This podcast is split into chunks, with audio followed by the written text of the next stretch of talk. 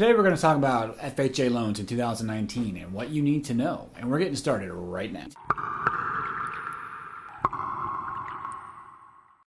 Hey, what's going on? How you doing? Emmett Dempsey, mortgage advisor with Geneva Financial here in beautiful Port St. Lucie, Florida, and welcome to another mortgage and home buying tip. If this is your first time here, you want to learn more about mortgages or the home buying process in general, go ahead and subscribe to my channel and ring that bell so you don't miss anything. Okay, FHA loans in 2019, what you need to know. Uh, buying a house with an FHA loan or refinancing to an FHA loan uh, could be very advantageous. There's a lot of uh, good points to an FHA loan, and I'll go over uh, just a few of them. Uh, first and foremost, it only requires 3.5% down payment. Uh, I know I saw a study almost three quarters of people think you need 20% down, but for an FHA loan, you only need 3.5% down.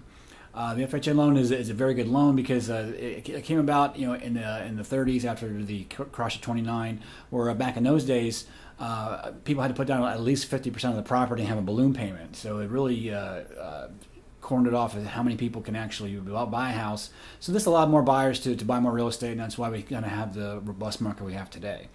So again, three and a half percent down. Uh, lower FICO scores, you can get a low, low as 500 uh, FICO. Some lenders will go down that low. Uh, from 500 to 58, 579 is 10 percent down, whereas 580 and above, only three and a half percent down. Um, also, uh, since it's FHA is insured, you know, since you pay a funding fee and mortgage insurance, you know that, that's one thing you pay for. It allows for very low interest rates. So compared to conventional versus FHA, your interest rate will be lower because the, uh, the, the risk to the lender is insured with FHA mortgage insurance.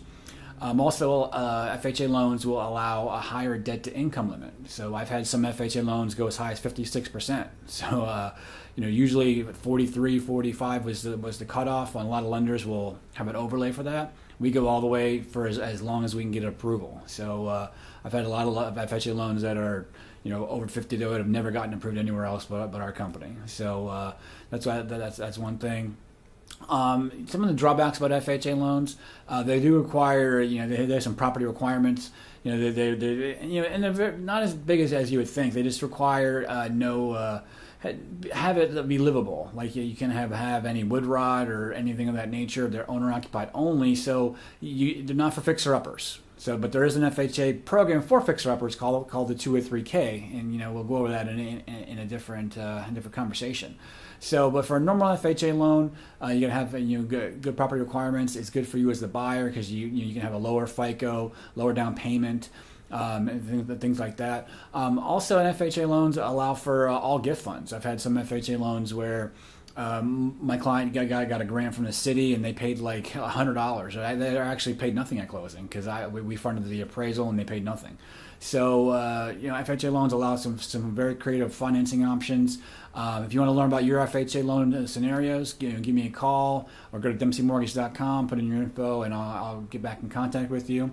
And as always, you want to learn more about mortgages, the home buying process in general, go ahead and subscribe to my channel, ring that bell so you don't miss anything.